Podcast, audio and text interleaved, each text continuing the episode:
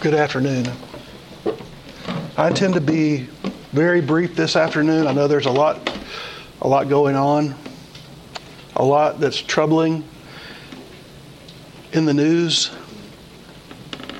So I just want to remind you of the best news I know. And I want to talk about myself some, and I hope that in talking about myself, I'll be talking about you too. In Philippians 4:8, the great apostle wrote, "Finally, brethren, whatsoever things are true, whatsoever things are honest, whatsoever things are just, whatsoever things are pure, whatsoever things are lovely, whatsoever things are of good report, think on these things. If there be any virtue, and if there be any praise, think on these things." So I want to think with you for just a minute this afternoon about the best news I know. If you have your Bible, please turn to the fourth gospel, chapter 3. The gospel according to St. John the Beloved, chapter 3. And if you will, please follow along with me. I'm reading from the old version. And the Bible says, "There was a man of the Pharisees named Nicodemus, a ruler of the Jews. The same came to Jesus by night and said unto him, Rabbi, we know that thou art a teacher come from God, for no man can do these miracles that thou doest, except God be with him. Jesus answered and said unto him, Verily, verily, I say unto thee, except a man be born again, he cannot see the kingdom of God. Nicodemus saith unto him, How can a man be born when he is old? Can he enter the second time into his mother's womb and be born? Jesus answered, Verily, verily, I say unto thee, except a man be born of water and of the Spirit, he cannot enter into the kingdom of God. That which is born of the flesh is flesh, and that which is born of the Spirit is spirit. Marvel not that I said unto thee, Ye must be born again. The wind bloweth where it listeth, and thou hearest the sound thereof, but canst not tell whence it cometh and whither it goeth. So is everyone that is born of the Spirit. Nicodemus answered and said unto him, How can these things be? Jesus answered and said unto him, Art thou a master of Israel, and knowest not these things? Verily, verily, I say unto thee, we speak that we do know, and testify that we have seen, and you receive not our witness. If I have told you earthly things, and you believe not, how shall you believe if I tell you of heavenly things? And no man hath ascended up to heaven, but he that came down from heaven, even the Son of Man, which is in heaven. And as Moses lifted up the serpent in the wilderness, even so must the Son of Man be lifted up, that whosoever believeth in him should not perish, but have eternal life. For God so loved the world, that he gave his only begotten Son, that whosoever believeth in him should not perish, but have everlasting life. For God sent not his Son into the world to condemn the world, but that the world through him might be saved. He that believeth on him is not condemned, but he that believeth not is condemned already, because he hath not believed in the name of the only begotten Son of God. And this is the condemnation, that light is come into the world, and men love darkness rather than light, because their deeds were evil. For everyone that doeth evil hateth the light, neither cometh to the light, lest his deeds should be reproved. But he that doeth truth cometh to the light, that his deeds may be made manifest, that they are wrought in God." Well, may the Lord add his blessing to the reading of Holy Scripture. Please look with me again there to verse 16, and I know this is a favorite of many of ours. "For God so loved the world that he gave his only begotten Son, that whosoever believeth in him should not perish, but have everlasting life." Now we could We could attempt this afternoon to do a detailed word study, a theological study, and prove exactly what this text means when the apostle of love here uses the word world, but we won't. Great minds have written on that, and if you're interested, I'd recommend Dr. Gill. He's very thorough. But that's not what I want us to think about this afternoon. I just want to offer a brief word to two types of people who might be hearing me this afternoon. First, to you Christians, to those of you who believe in the Lord Jesus Christ. And secondly, to the non-Christians, whoever you are here that has not believed upon the Lord Jesus Christ, whoever you are who has not bowed your knee and bowed your life to Jesus of Nazareth, the Son of the living God. First, a brief word to you saints. Look to this verse. Look to John 3:16 and see how much God loves you. Do you see how much God loves you? He loves you so much that in order to save you from the just penalty of your sin, He gave the most precious thing that He could give. He gave His Son, His only begotten Son, that you might be saved from death, from the just penalty of your sin, and so have everlasting life.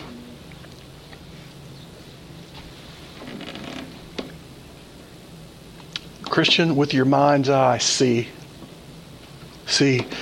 the thorn-pierced brow of the Son of God, and know assuredly this is for you.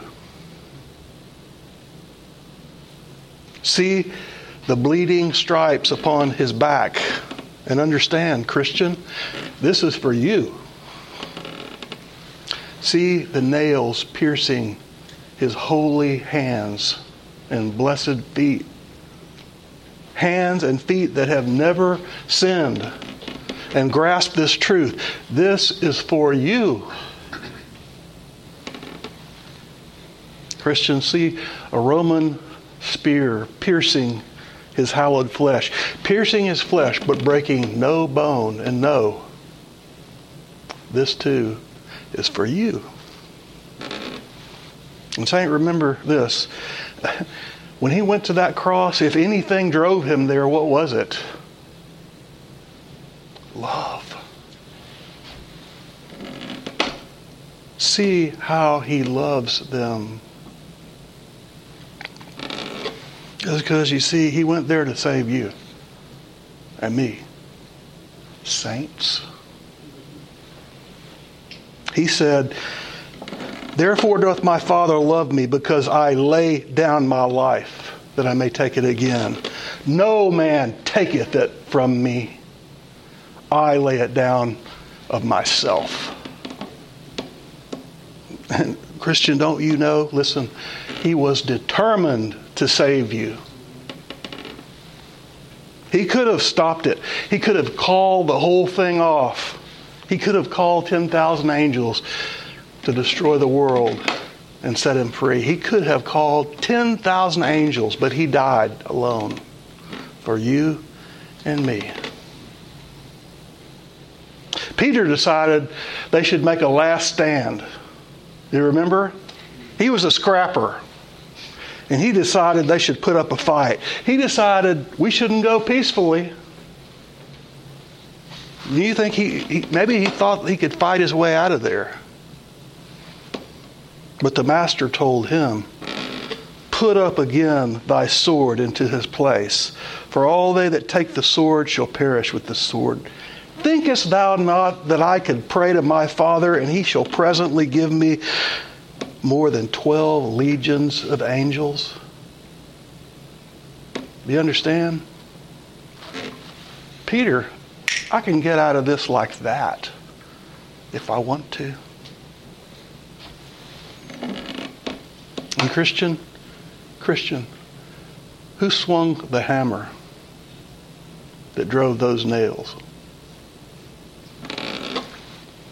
Oh, blessed be the redeemed of the Lord. Brothers and sisters, it was my sin. It was my sin that swung the hammer. It was my sin that swung the cat of nine tails that bit into his flesh. It was me. I was there when they nailed him to that tree. My sin swung the hammer that caused his misery. I was there when they beat him with that whip. The cat of nine tails firmly in my grip. I was there when they stuck him with that spear. Felt the earthquake, saw the awful fear. Beloved, this is grace. This is why it all seems so absurd, unless you believe it. All this hell happened to Jesus, our Savior, because God loved me and had purposed to save me.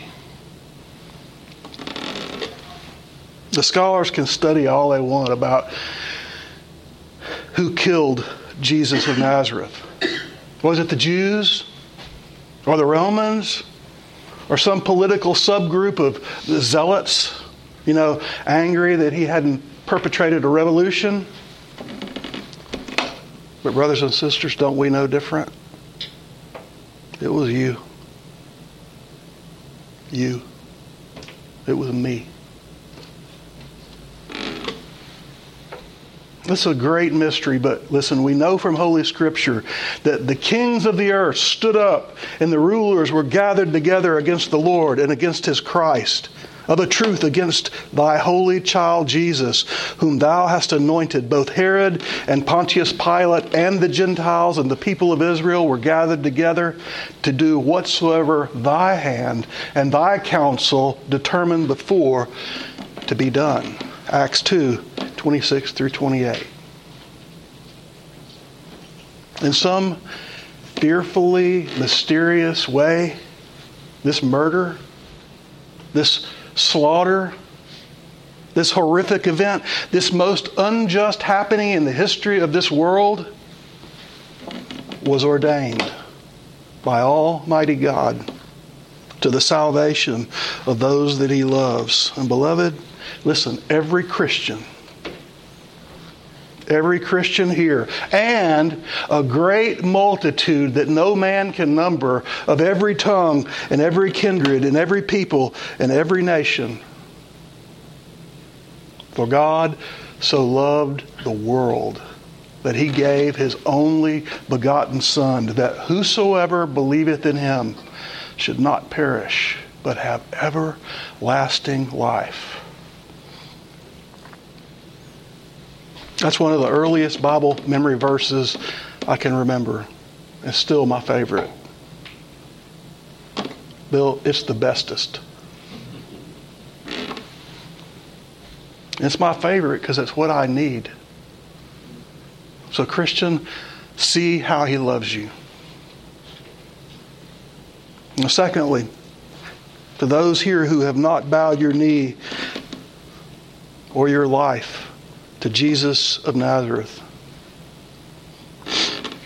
hear me please. The Word of God is explicitly clear. If you do not believe upon the Lord Jesus Christ, you will die in your sins. That phrase, to die in your sins, that means to die without hope. For the Bible teaches plainly that it's appointed to man once to die, and after that, judgment. And oh, unbeliever, how will you face this judgment? And listen. Without Christ, you will face it alone. And hear me, if you die in your sins, and you face the judgment of God alone, you will be forever damned. You will suffer an eternity apart from God, and friend, that is hell. So listen, please listen. Why, oh why would you die? Unbeliever, sinner, the Holy Scripture, that which we just read, it says that whosoever believeth on Him has everlasting life. Listen, in this verse in John 3:16, there are some identity qualifications. Look back to it. There are only three characters in the verse. Look there. First, there is God. And He's a specific God. He's not the God of the philosophers. He's not a concept. He's not the impersonal Atman of the Hindu or the satanic Allah of the Muslim.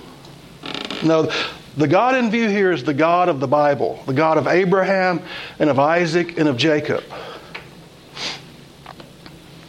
It's Jehovah. And as this verse indicates, this specific God, Jehovah, is a loving God. And the second character in this verse is the Son, the only begotten Son. This is a very, very particular person. He's Jesus of Nazareth, the preacher from Galilee. He's the son of Mary and the brother of James and Joseph and Simon and Judas. His stepfather was named Joseph, and he was a good man, a carpenter. But this specific son, Jesus, Yeshua, this man was the Son of God. But look back there. There's one more character in this verse. Look there at that third category, character. And his name is whosoever. And this character is not defined here at all. And Eric John's Greek is even less precise. He uses pas, which just means all. So the verse could read, "For God so loved the world that He gave His only begotten Son, that all who believe in Him should not perish but have everlasting life." So unbeliever, I ask you, why? Why, oh why would you die? When a jailer at Philippi asked the great apostle Paul what he needed to do to be saved, the Pauline answer was incredibly simple. Easy peasy. He said, "Believe on the Lord Jesus Christ, and thou shalt be saved." So, sinner friend, listen. Unbeliever, if you can hear me at all this afternoon, if your ears can hear at all, please hear me. I know this sounds too good to be true. I know it sounds too good to be true, but there are a lot of people here who believe it's true. If you will believe on the Lord Jesus Christ, you will not suffer the penalty of sin, death. You will rise. And according to the promise of Jesus, the Savior of sinners, you will live everlastingly. You will live forever. Now, I know you can't make yourself believe anything, but listen, God can. One of the best prayers in the Bible is, "Lord, I believe. Help out mine unbelief." I believe if you pray that prayer, God will answer it. And if you're here and you have not believed on Jesus, this church is praying that you will believe on the Lord Jesus Christ. This church is praying that you'll be saved. And Jesus Christ Himself says, "Him that cometh to me, I will in no wise cast out." John 6:37. And friend, that's the best news that I know. Brother Eric, would you please pray for us this afternoon? And would you please ask God to bring many sons to glory in our generation?